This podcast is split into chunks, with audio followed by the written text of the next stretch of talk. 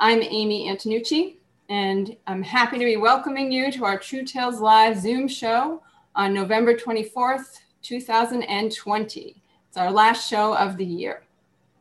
Thanks to everyone watching and listening, and especially to those who are here in our live online audience.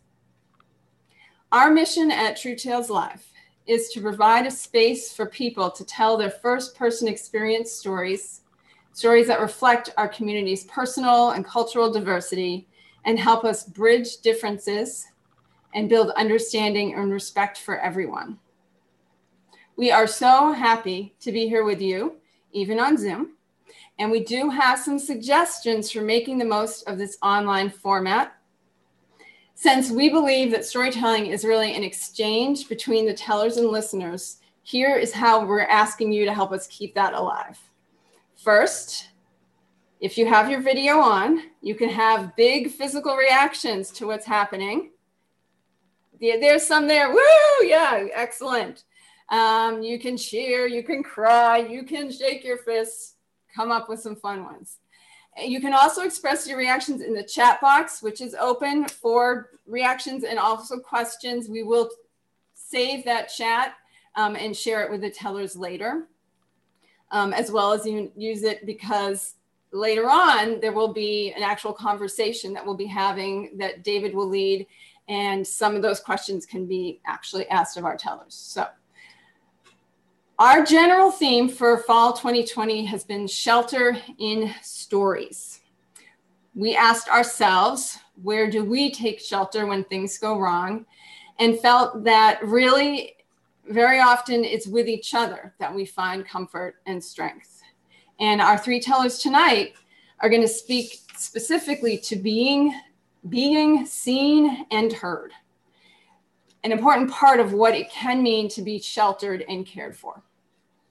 So we're going to hear from Chris Newcomb, Nina Lasiga, and also myself, Amy Antonucci. Pat Spalding is our MC. She's going to introduce each teller and join me in welcoming her to our Zoom stage. Yay, Pat. Alrighty, happy to be here. Hello, everybody. Um, it's my pleasure to run it right back to Amy and introduce her tonight as our first teller. Amy Antonucci is our True Tales Live announcer.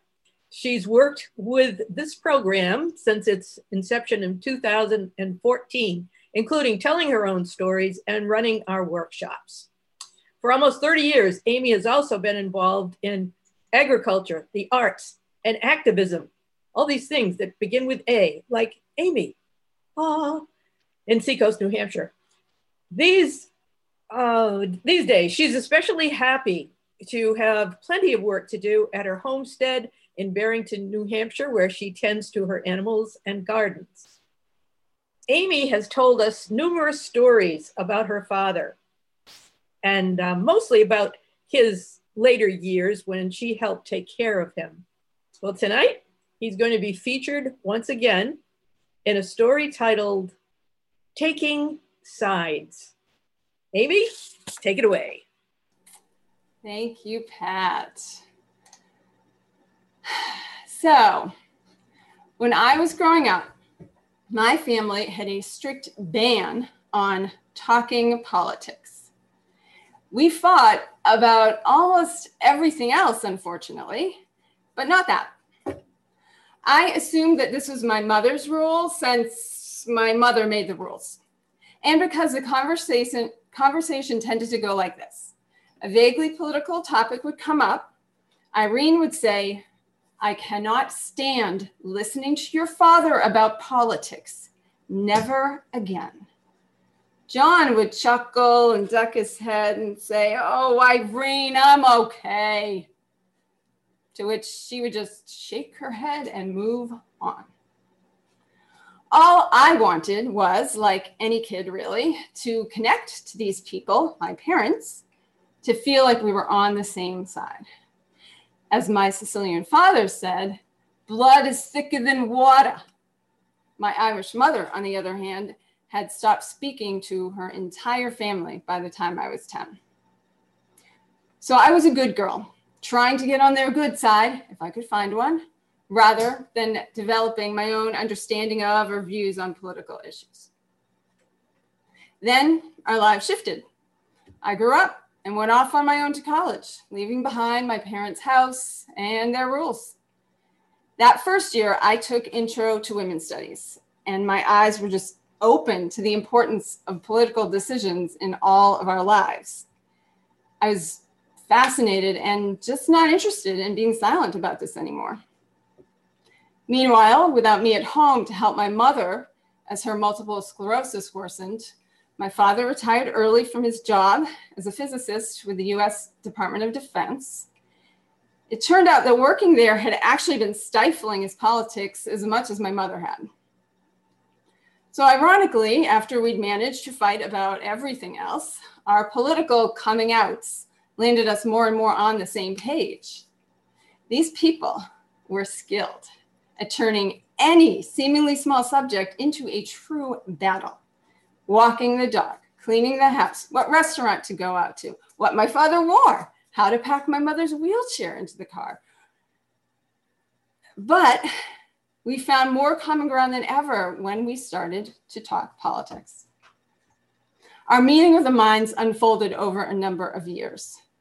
I became involved in feminist organizations on campus, address, addressing issues like sexual assault, media depictions of women, reproductive rights. When I tentatively brought this up with my mother, she was interested, agreeable, and actually wanted ideas for me on what she could read to learn more. On some of these calls home from college, my mother would inform me that no, I couldn't speak with my father, the man who had recently retired to take care of her full time, because he wasn't there. Your father's out again. He found another anti war lecture by Noam Chomsky or, or maybe Howard Zinn. This was around the time of the first US bombings of Iraq. I hadn't intended to bring up my anti war point of view, they beat me to it. I was hesitant to bring up gay rights. They were Catholic, and I thought this might be going too far. But then I heard about their trip to Vermont with another couple, one of whom also had MS, to witness their legal civil union. Seeing these beautiful photos of my parents at a lesbian wedding, I guess I looked surprised. My father got a little defensive and told me, you know, they need to be protected from medical situations. One of them has MS. You got to understand. However, I also started seeing why my mother had probably made this rule in the first place. Even when agreeing with my father, he sometimes got so worked up that he would yell, You don't understand. Why aren't you on my side? he was passionate about these subjects, but his ability to listen to others was poor. For instance, he felt deeply about Palestinian rights, a loaded issue in general. When I talked to him about it, we agreed almost entirely, but he still stomped his feet and shook his head at me. I was especially frustrated, especially frustrated to receive a six-page letter from him afterwards, bemoaning my lack of understanding on the issue. Even factoring that in, I realized that our household was in the minority to have the least divisive topic during our holiday meal turn out to be politics. Then life shifted again. My mother died, and after 20 years of taking care of her, my father was lost. My conversations with him went from every month or two to daily as he flailed about. I went, started driving down the couple of hours to see him regularly. He was sad and often demanding and self centered, but he was also funny and engaging. I started to finally feel like we were actually on the same side. I looked for more ways to keep connecting that would speak to both of us. Seemed like political activist events were an obvious choice. First, I went with a simple idea. I brought the first season of The West Wing to my father's home progressive politics, great writing, actors he'd even recognize. I imagined us laughing and discussing the issues, looking forward to more episodes. However, I quickly saw that he was struggling to keep up with the fast moving dialogue. After about 10 minutes, I paused and asked, Dad, what do you think? Oh, it seems interesting, Amy. Do you understand what just happened? No, what happened? I explained the scene to him, who each person was, what they'd said and done. Oh, that is interesting, Amy. It was just hard to hear them. Should we watch more? Yeah, yeah, let's see some more. Maybe with some background now, he'd get it. I let a few more scenes play and paused again. So, Dad, did you get that? Amy, they talk real fast. Tell me, what did they say? We watched the whole episode this way. The 45 minute show took two hours for us to get through. This was way more work than fun. We were exhausted by the end. So I searched for other things to do. Through our peace group, uh, we learned about a talk coming up by an Iraqi Palestinian man to update people on the current situation in Iraq. It would be in Cambridge, a half hour drive from my father's house. Going out, seeing a live person, this seemed more engaging. We picked up my father, my partner Steve driving, headed into the city, parked a couple blocks away, found the venue easily. The speaker was engaging, informative. It was a small group. We learned a lot. We felt a lot to hear from someone who was watching his country being destroyed. When he ended formally, former, formally, he stayed for questions and a line formed. My father hung around the end of the queue. Amy, he was really good, don't you think? I was so impressed. We should get in the line. Do you have a question? I don't know. I just think we should talk to him some more. Well, okay, Dad, if you want. It was about 9 p.m. After dropping off my dad, Steve and I still had nearly two hours to go to reach home. So after a few minutes, I prompted, maybe we should just head out, Dad. It's getting late. Unless you really have something you want to discuss with him. I don't know, Amy. He was just really good, and I, I wanted to talk to him more, not about anything exactly. I put on my coat, brought my dad his, and I started to usher him out. Dad, Steve and I still have a long drive home. You don't want us to have to drive back too late, do you? No, no, you should be safe out there. Right, and the speaker's probably tired. Look, almost everyone else is gone. Yeah, I guess. He allowed me to begin steering him towards the door slowly, but his expression was pinched. He clearly felt like I was against him and taking something away from him. We made it through the door into the cold November air, heading towards the car. My father's steps were tight and short and painfully slow.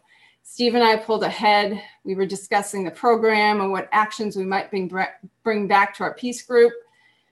Before we turned the corner onto the street where we parked, I glanced back to check on my dad's progress, only to see an empty sidewalk Steve, we lost my father. Scanning farther back, I saw him small, hunched over, and moving away from us. We jogged back towards him, catching up at the door to the venue. He was holding the doorknob and pulling, but to no avail because it had been locked by now. Dad, what are you doing? Amy, I really got to talk to that guy. He was really good. Yeah, I know, but they've locked up. Everyone has to go. There had to be an end at some point, right? I guess. Looking morose, he released the doorknob and took a step back. I coaxed him back towards the car. This time I walked with him. To keep him with me and moving, I started talking politics with him. So, Dad, tell me what you liked about the talk tonight. Well, he gave us all this information. He's seen it himself how bad it is there in Iraq. The war, it's wrong, Amy. His voice was rising. I know. You, you know I agree with you, right? Yeah. Gave me a sideways glance and seemed to take a breath. He smiled. Yeah. Amy, it's nice we agree. You're on my side. I smiled back. Yeah, it was nice to finally be on the same side.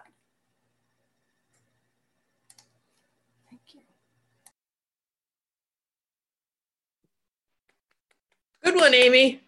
that was uh, a couple of laugh out loud moments. Too bad you couldn't hear them. yeah, um, very rare that uh, politics are the thing that uh, got you guys together, especially in the holiday season, Thanksgiving. Next up, we have Chris Newcomb from Portland, Maine. He's a storyteller who's been writing and telling tales for a long time. Recently, he retired from 30 years of teaching gifted and talented students in Maine public schools. Besides writing and telling stories whenever and wherever he can, Chris operates an art studio where he makes steel sculptures. I'd like to see some of those sometime, Chris. Every day, each of us must decide how to respond to what life brings or throws at us. No matter how privileged or underprivileged we may be, we still wrestle with the same demons and hope for the same joys. Chris's story tonight is a true tale about being seen at a time when his world had collapsed into a dark, lonely place where he felt abandoned by life. Its title is Hi, Chris. Or hi, Chris. All right, Chris. Thank, Thank you. So uh, when I was a kid, I both both of my parents were serious alcoholics. I mean, serious. They they didn't stop drinking for. My father never stopped drinking his entire life, and uh, he basically abandoned my brothers and I and my mom, our whole family. He abandoned us to alcohol. That was a choice that he made, and uh, he never once. My my mom finally left him, and he never once visited us. He never gave a gift. He never gave a penny in alimony. I mean, he just what he gave was he put his time into alcohol. He was willing to. He always had money for alcohol. It's amazing. My mom was also a ravage. I mean, she was a serious drunk as well. But she finally found AA and stopped drinking. And she hasn't had a drink in over 60 years. And it was wonderful um, that she did that. And I'm thankful. And it saved her life and it saved our life. However, the truth was that she abandoned us to her recovery.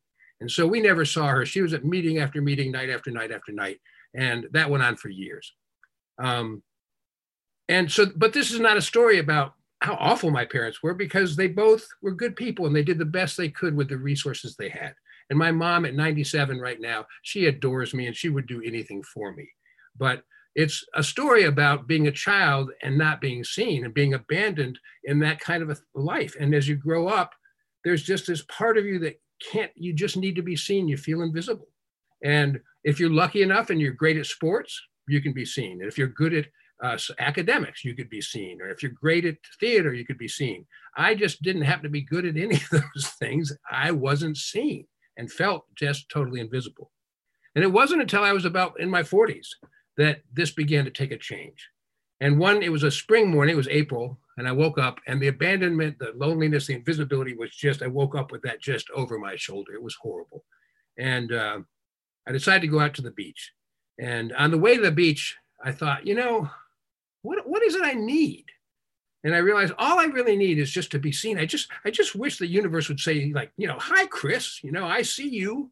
And uh, and that really was all I wanted, just to be seen, to be to be seen. So it was like kind of like, yeah, I want the universe to say hi Chris. And I thought it was silly, but at the same time, that's what I wanted. So anyway, I head out to Scarborough Beach, and uh, these were the days when you could go early in the morning. There were no gates, there were no locks, there were none of that kind of stuff. And so I drove in. It was probably 5:30 in the morning, something like that.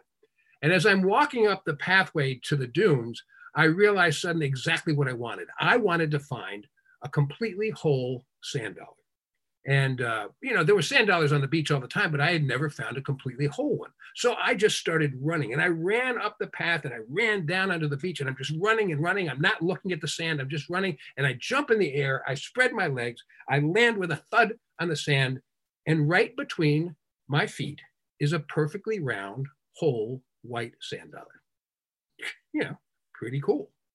But doubting Thomas that I am, I think I'm at a beach. you know, there's sand dollars here. And yes, that's cool. I've never found one. And this is a pretty strange way to find them. But eh. And then I thought about the yin and yang of life. And I thought, well, you know, if there's a white sand dollar, why isn't there a black sand dollar? So I thought, that's it. I want to find a perfectly whole, round, black sand dollar. I didn't know if they existed. I turned and I started running up the beach. And again, I just ran, I ran. I didn't look at the beach. I just ran. And at some point, I jumped in the air. I spread my legs. Boom, I land with a thud. And I'm telling you the truth. Between my feet was a perfectly whole, round, black sand. You'd think I'd be overjoyed. I'd be like, this was it. Wow, you know, this, and it was cool. It was wonderful. But there was still part of me that it's a beach, you know, and I, I don't know. And I was, I was glad I felt better than I did when I started the day, but eh, still wasn't enough. So I head into town and I go into Falmouth and I stop at a Rite Aid. And I can't remember what I was buying, but whatever I bought, I bought um, with a check. And so I'd written the check with this pen that I had, and it's a pen that I have to draw with and, and to write with. And it's just one, it wasn't an expensive pen, it was like a dollar ninety-eight, but you could, there was something about it. It was a felt tip pen, fine point, and you could draw as fast as you wanted or write as fast as you wanted, and it would keep up with you. And that was a really hard find. And so I really loved this pen. Anyway, I, I get done, I write the check, and I'm looking around for the cap for the pen, and I can't find it. And I look on the, you know, conveyor belt, it's not there. I look at all the candy, I look down at nothing. I check my pockets, no pen cap. Well, I can't really keep the pen because it's felt tip. If I put it in my pocket, it'll bleed into the fabric it's going to dry up, you know, without the pen cap. So I go outside and I see a trash can. It's early morning. I, you know, it's one of those trash cans that has the round lid with the little thing. And I push the thing open and I drop the pen cap, I mean, the, the pen into the trash can. And I go over to a hardware store and I buy something there. And I remember I paid with cash. And I'm looking in my pocket for change. And lo and behold, there's the pen cap you know, and I know I had checked that pocket, but you know how that goes. I checked everywhere and still didn't see it. Anyway, I find my pen cap and I'm really excited. Oh, yay, this is great. And I'm thinking, well, you know, I threw my pen away, but it's early morning, you know, there won't be much trash. So I go over to the trash can and I lift that lid up and I look inside and it was early morning. There was coffee and donuts and cream cheese and all kinds of morning sticky trash in the trash can. But I looked down in there and there was a white styrofoam cup and it was completely dry. And inside of it was my pen. So I pull the thing out. And when I pull the cup out, there written in blue ballpoint ink on the side of that styrofoam cup are the words, Hi, Chris. Now, I know that somebody else named Chris was given a cup of coffee that morning, but that Chris dropped that cup into that trash can, unbeknownst that I would pick it up. And somehow the universe got me to pick that dang thing up. So that morning, I'm feeling I want to be seen. I want, hey, universe, say hi. And it did. Hi, Chris. And I got a black sand dollar, a white sand dollar. I got my pen back, and I also cap back, and I also got the universe to say hi, Chris. It's amazing. Now, do I believe that most of you will believe this story? Absolutely not. People find this too far fetched to believe. But if one person hears this, it inspires them. If they feel abandoned, if they feel lonely, I hope that maybe this will encourage them. Because all I know is from that day forward, I've never been able to say, I haven't been seen. Thanks. Oh, that's great, Chris. Thank you. um, I believe, I believe.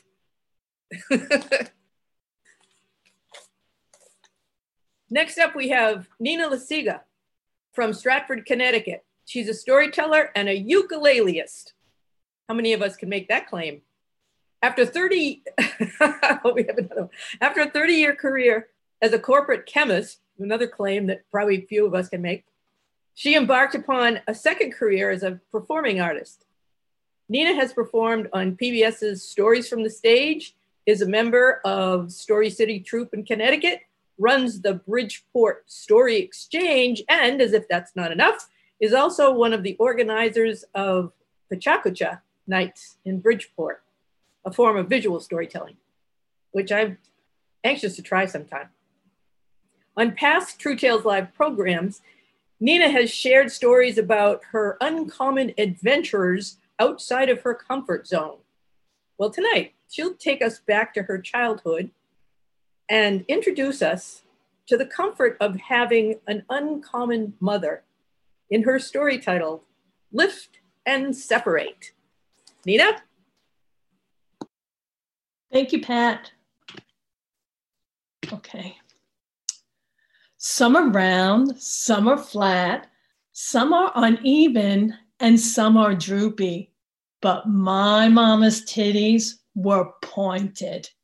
She swore by the power of Playtex bras to lift and separate her titskis. It was 1961. I was five years old, and we were living in Brooklyn, New York. I was seated in our tiny kitchen, and it smelled like smoky bacon and eggs and slightly burnt toast. My mom just cooked me some breakfast and she served it. She was in her nightgown. She said, Ninachka, enjoy your breakfast. I'll be right back. I took a few bites and then I got lonely. Mommy, what are we going to do today? Mommy comes into the room and she's got her skirt on, but she is naked from the waist up. And her titskis are hanging, and she had big nipples, and they were pointing to the floor.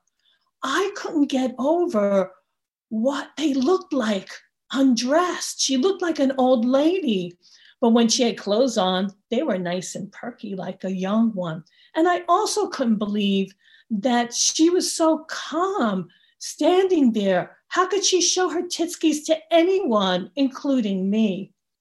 She answered my question. She said, later on, when your two sisters wake up, you know, it's summertime and they don't have to get up right away.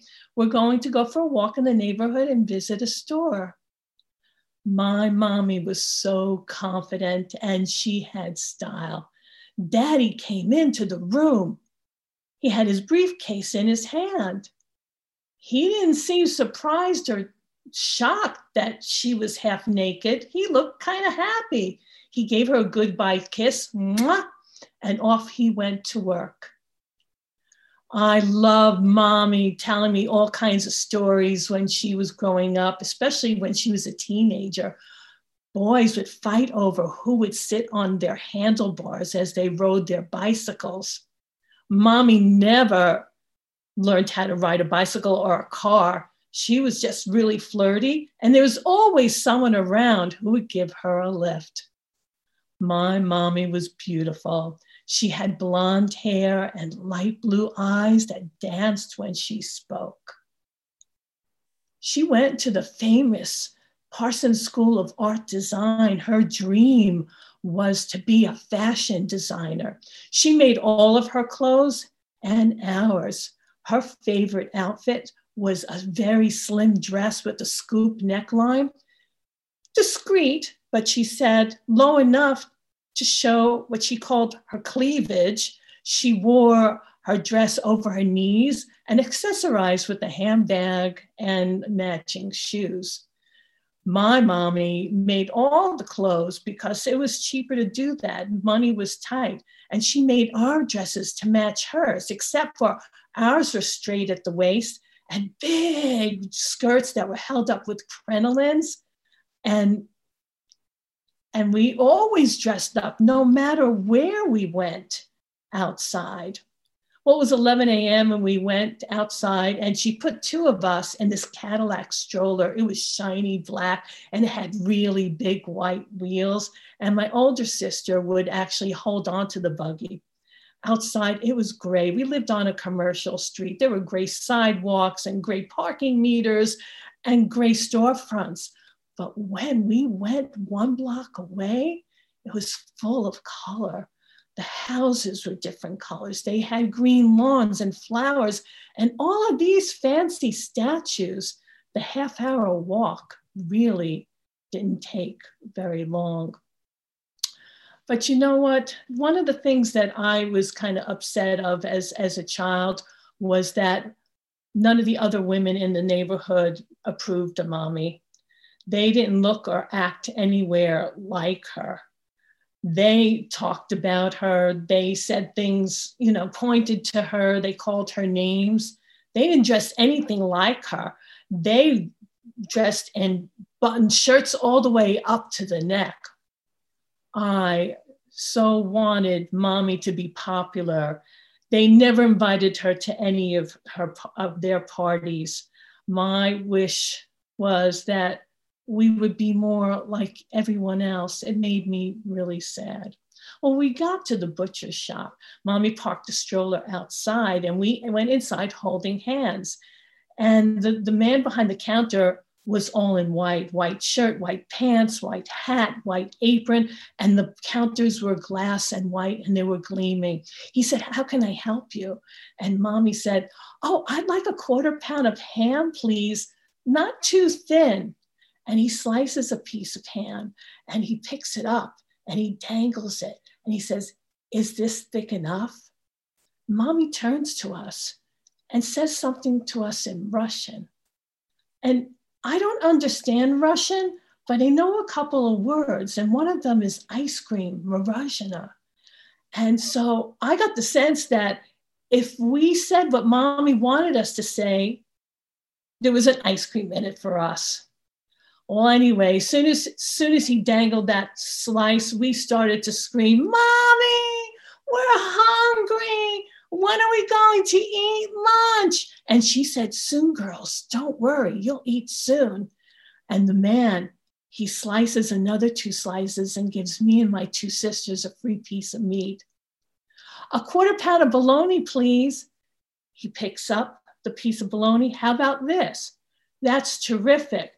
Mommy, we're hungry. When are we going to eat lunch? And she said, Girls, be patient. Lunch will be as soon as we get home. And the man slices another two pieces of bologna and he hands them to me and my two sisters.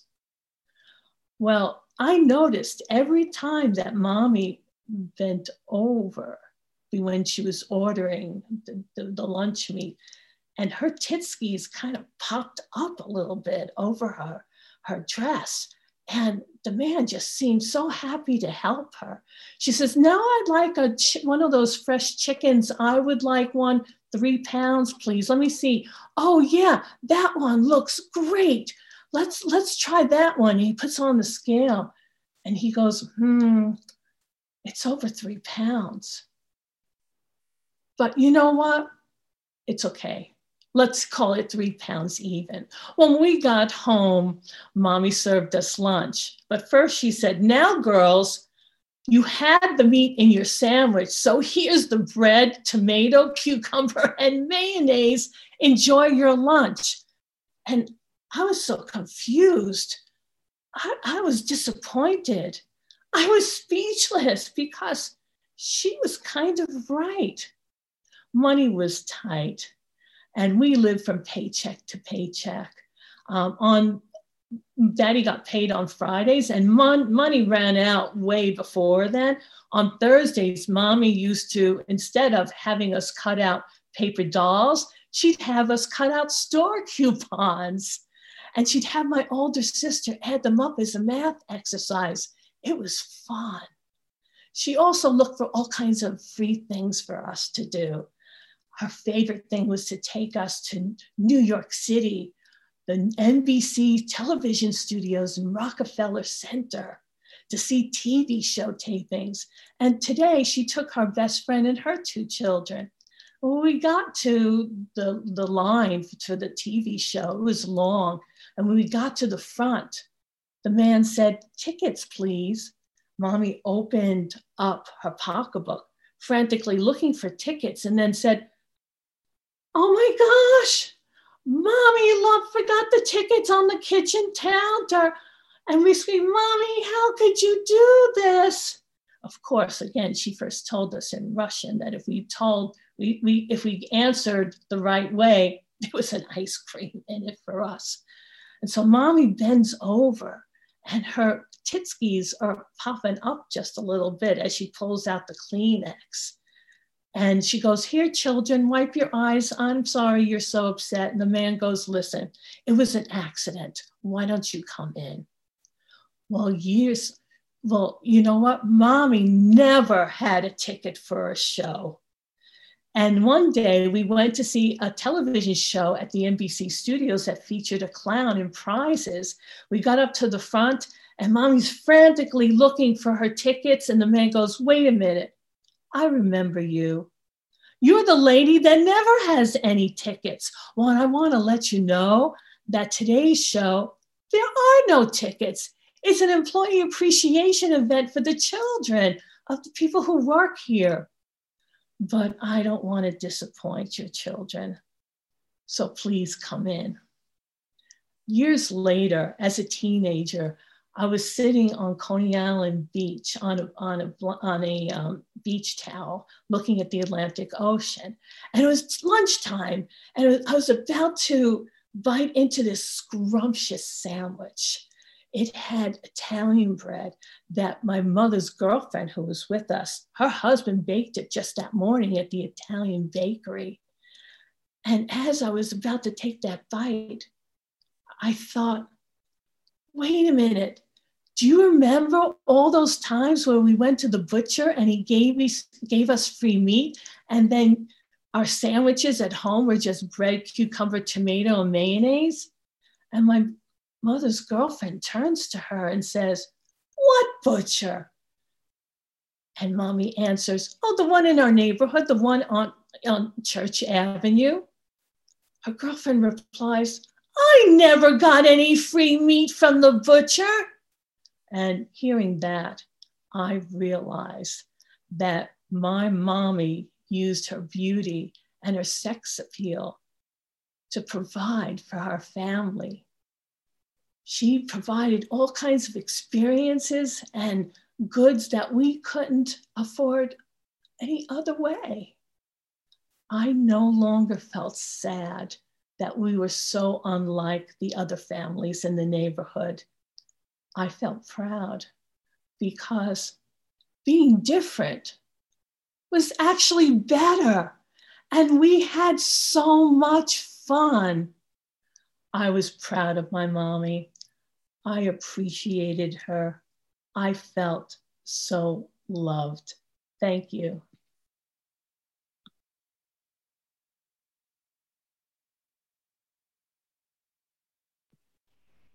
Thanks, Nina. That was that was love, lovely. I think David's going to be coming up next.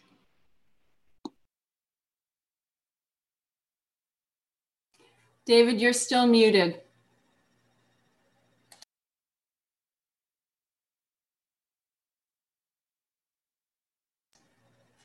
He's working on it. I can tell. There we go. There we go. So I was starting to say this is the interview or conversation part of our program. Gives us a chance to get to know a little bit more about our storytellers and their stories. And the way this works, I'll start by asking each one of them a single question. Uh, we'll hear what they have to say. We'll go one by one by one in the order that the stories were told, and then we'll open up to your questions. So as Amy mentioned, you can use that chat function to send in questions. Amy will collate them and we'll get through as many as we can. So as I said, we'll go in the order of our tellers. So Amy will start with you. And from True Tales Live, most people know you as a storyteller and a storytelling teacher, but you also do have this long personal history as an activist. And in fact, recently there was with the, uh, I think the Northeast Storytellers, a panel on the relationship between storytelling and activism. So I was wondering if you could share with us your views on storytelling and social activism.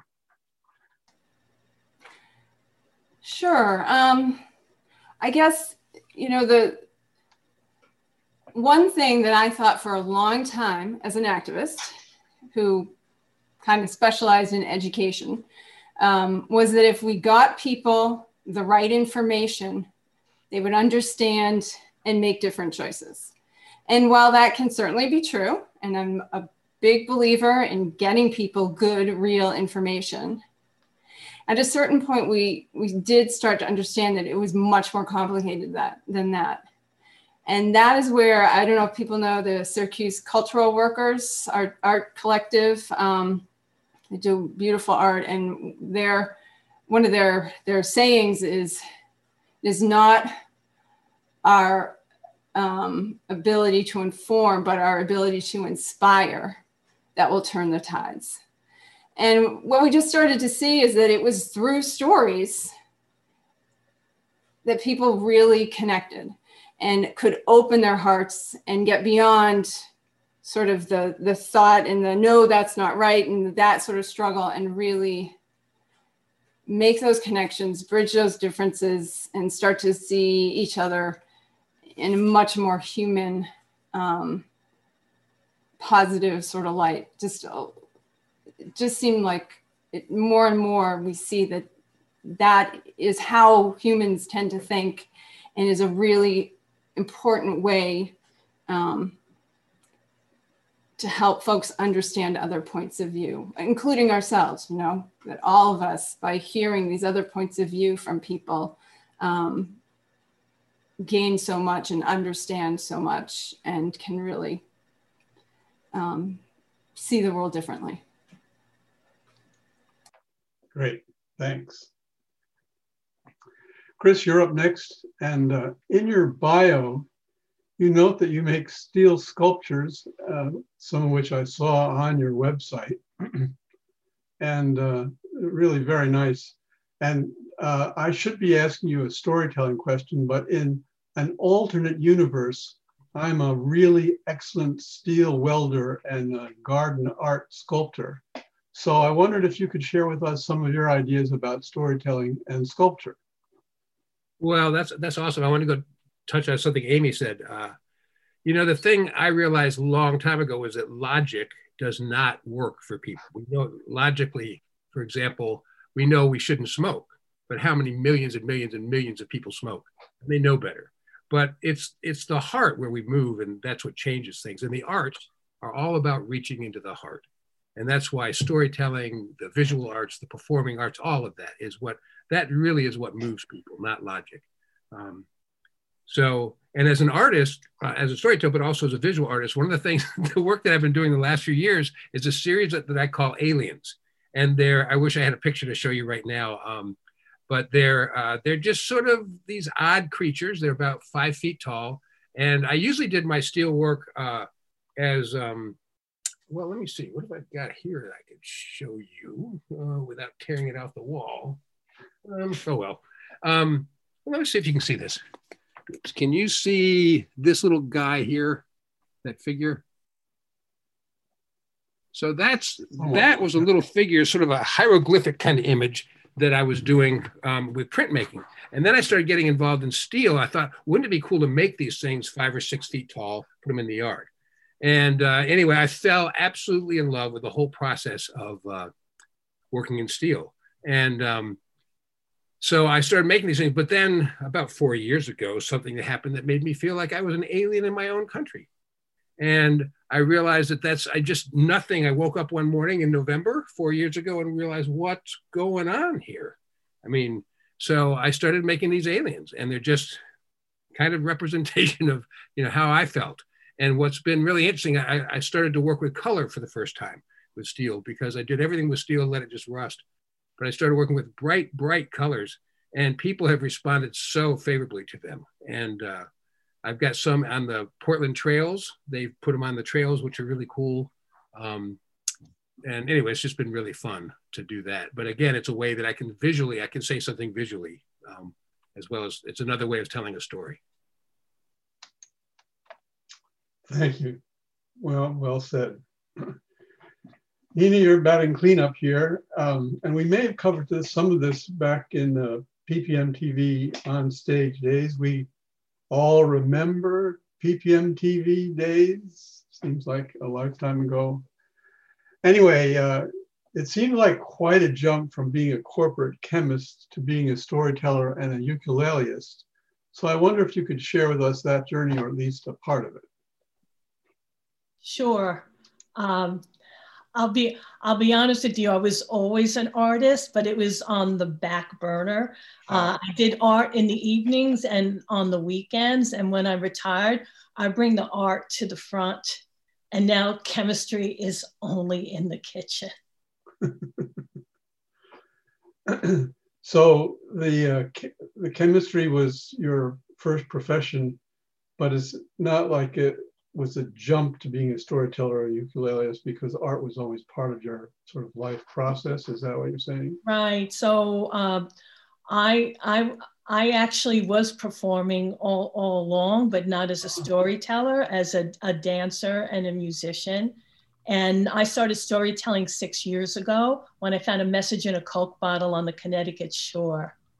and um, that was a dream come true. It was from a little boy with a big dream. And um, the, the kind of funny part about it is that the bottle only went a half a mile and it was only in the water for one day. But I was so thrilled. I put a second note in the bottle and sent it back out. And it got found like two weeks later across the Long Island Sound, which is like 29 miles in Port Jefferson, New York. And so that was the the impetus. I have a really big story to tell because this little kid, he made the day of so many different adults. And so he also taught me that impossible dreams are possible. And so I went out and I um, told this story on a Connecticut stage, and people listened. And uh, I said, that felt good. And so I did it again, and I did it again, and I did it again. You were hooked. I was hooked. All right. Thank you very much, uh, Nina. Thank each of you. Amy, in your role now as collator, you may have some questions for yourself. Um, but have you got some questions to uh, from our uh, chat? Yeah. Um, and each of our or any of our tellers. Yeah. Um, Kamisha is wondering how long Chris has been telling stories.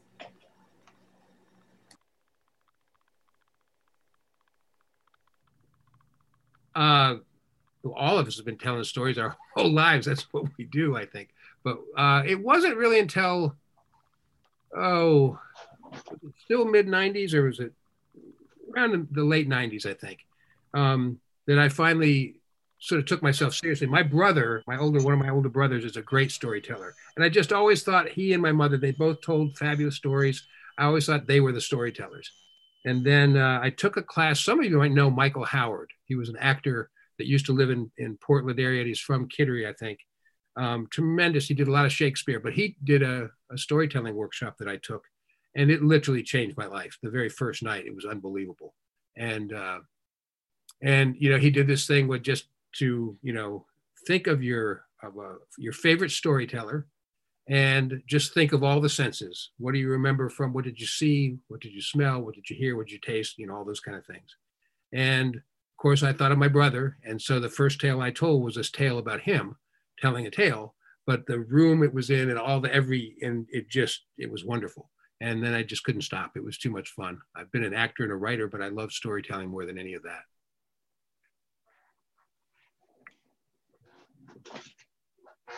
we just had a little adventure here. The pizza set off a fire alarm.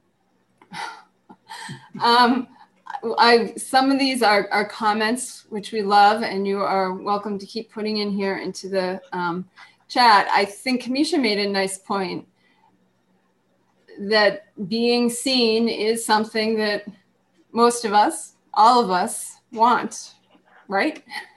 She's asking you, Chris. So yeah, I mean, I think especially for those of us who are interested in telling stories, that is a, a piece of why, wouldn't you say, other storytellers? Yeah. Yeah. Well, I guess I would say it's a willingness to be seen. I think some of us who are less extroverted than others of us are nonetheless have a kind of a motive force or inner push, I kind of uh, feel compelled to share stories. Um, but it's maybe the sharing that's more important than the being seen. Does that hmm. make any sense? I, I couldn't do it because um, it was like, does anybody else feel like this? You know, it was a connection. Like, has anybody else had experiences like this? I didn't want to be alone. I guess, with it, or I didn't want to be weird. Hmm. but being storytellers, we are weird. I mean, weird in a good way, right? I mean, that's sort of what you're saying in a way, Chris, is a willingness to be seen, wanting to be seen, but a, at the same time a willingness to be seen. Mm. Not everybody. And, uh, because I do art and teaching and you know acting and writing and all those different things and st- you know and storytelling, there's a lot of concern. You know, I have concern about: Am I trying to justify myself? Am I trying to be seen? Am I trying? You know, because growing up not being seen, there's a sense of overdoing it, trying to be seen. But I came to the point where I realized no, that the reason I do this is because it satisfies something deeply within me. I don't need to justify my existence. I'm not here to do these things to prove that I that I'm worth something. I do this only because it's if I don't do it, I'm I just am very empty.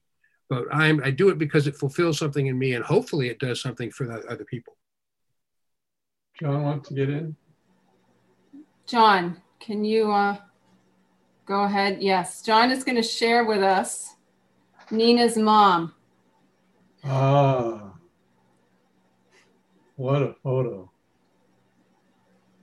Nina, do you want to say anything Yeah. about your mom? Yeah, this is. uh, How beautiful. She loved taking glamour shots. This, I believe, she was a bridesmaid. And back in those days, everything was rented. People ask me, did she make this outfit? No, but that kind of just captures, you know, her pizzazz and her joy for life. Her name was Raisa. Thank you for showing it. Nice. Thanks for sharing it with us. Oh, and that's my parents. There's uh, Irene and Johnny. As you can see, they're always in this. This is the normal because my mom's in her wheelchair. My dad's pushing her around. But really, she's pushing him around, let's be honest.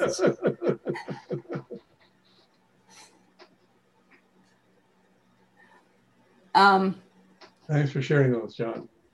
Yeah. We are working on figuring out how to use these um, photos, something we can do technology. here on Zoom. And um, yeah, We have one or two more questions or comments, Amy. I'm checking that out. Um, and let's see. Yeah, we have a couple more minutes for this part of it. Um, mostly folks are just very ha- happy. Um, and we'll share some of these nice. Oh, actually, you know what? Here, I'm going to share this from Beth. Um, this is again on this this the subject of seeing seeing and hearing each other. And Beth reminds us that the story she told was called "I See You."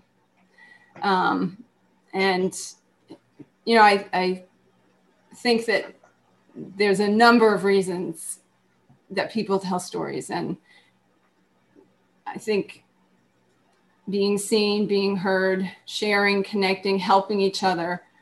You know, there's a, a number of things that go into the impetus to push. And many of us are are very nervous about it, right? Anyone else out there get really nervous? Come on, I'm looking at a few of you. Yeah, but it feels like it's worth doing. Um, we push ourselves for you know all those reasons. Beth, do you want to unmute yourself and say a few words in addition to your comment, your chat comment? Oh, sure. Hi. Yeah, I think it was, it's that the quality of being seen in another's eyes, you know, and really seen for who you are, I think is so fundamental to what the experience of love is. And for us to like, there's all this thing in our culture about being like self reliant and, you know, a very individualist culture. And I think we, we've lost sight of how important that relational space is. So, mm and that that I was telling kind of a love story, but that experience of someone really taking you in fully as as so much what love's about. You know. Yeah, great story. Thanks. Thanks for reminding us. So it's really time to wrap up, and I have some things to share. But but David, did you want to say anything for the wrap up? Time for us to wrap up and then the dance party. All right. So, folks, uh, first, just thank you so much for being with us and joining us in this whole new world. We've just completed our fall trial period uh, on Zoom. That was what we were going to do. And we think it worked. So we have just planned out a whole year of shows for 2021. We're going to be releasing the dates. They're always the last Tuesday in the month and the different themes and plans uh, any minute now. So watch our website and our Facebook page. Our website is truetaleslivenh.org. And there you're also going to find, or you will soon find the links to register to the show for the shows. Our next show because we're done for this year. We, we're not doing a December show. Um, it's going to be Tuesday, January 26th. Also, 7 to 8. We were a little uh, late tonight, but we also want to let you know we need tellers for all of those upcoming shows. We especially encourage attending our ongoing monthly workshops on Zoom. Those are first Tuesdays from 7:30 to 9 p.m. And the next one will be December 1st. We are doing a December workshop. And in it, you can get feedback on your story and also practice telling on Zoom, which is a different experience and is really helpful to walk through um, before doing it live. so be, you can be in touch with us, info at truetaleslivenh.org. Maybe someone could put all these into the uh, chat. I'll bet Kamisha did. Yeah, she's awesome um, to let us know, you know, that you want to be a teller and find out more. And also our website has the links for registering for the workshops. It's all free. Um, we just have a process to, to do it for, you know, uh, security issues. So watch us on PPM TV, Portsmouth Public Media TV, Comcast Channel 98, Tuesdays and Thursdays, 8 p.m., Saturdays, 1 p.m and anytime as video on demand, or you can listen to us as a podcast. Again, truetaleslivenh.org makes it easy to just click and access all of those options. Um, a few people to thank quickly here, not everyone, but especially want to call out John Lovering, Pat Spalding, David Frainer, Sarah Bedingfield, and Kamisha Foley. I'm Amy Antonucci.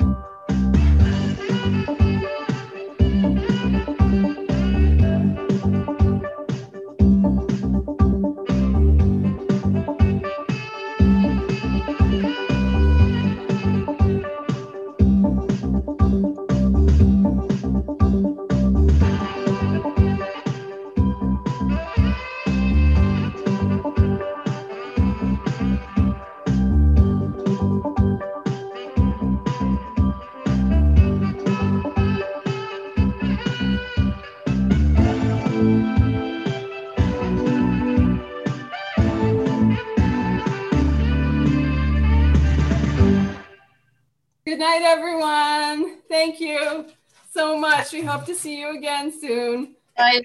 Good night. Good night. Nice Thanksgiving.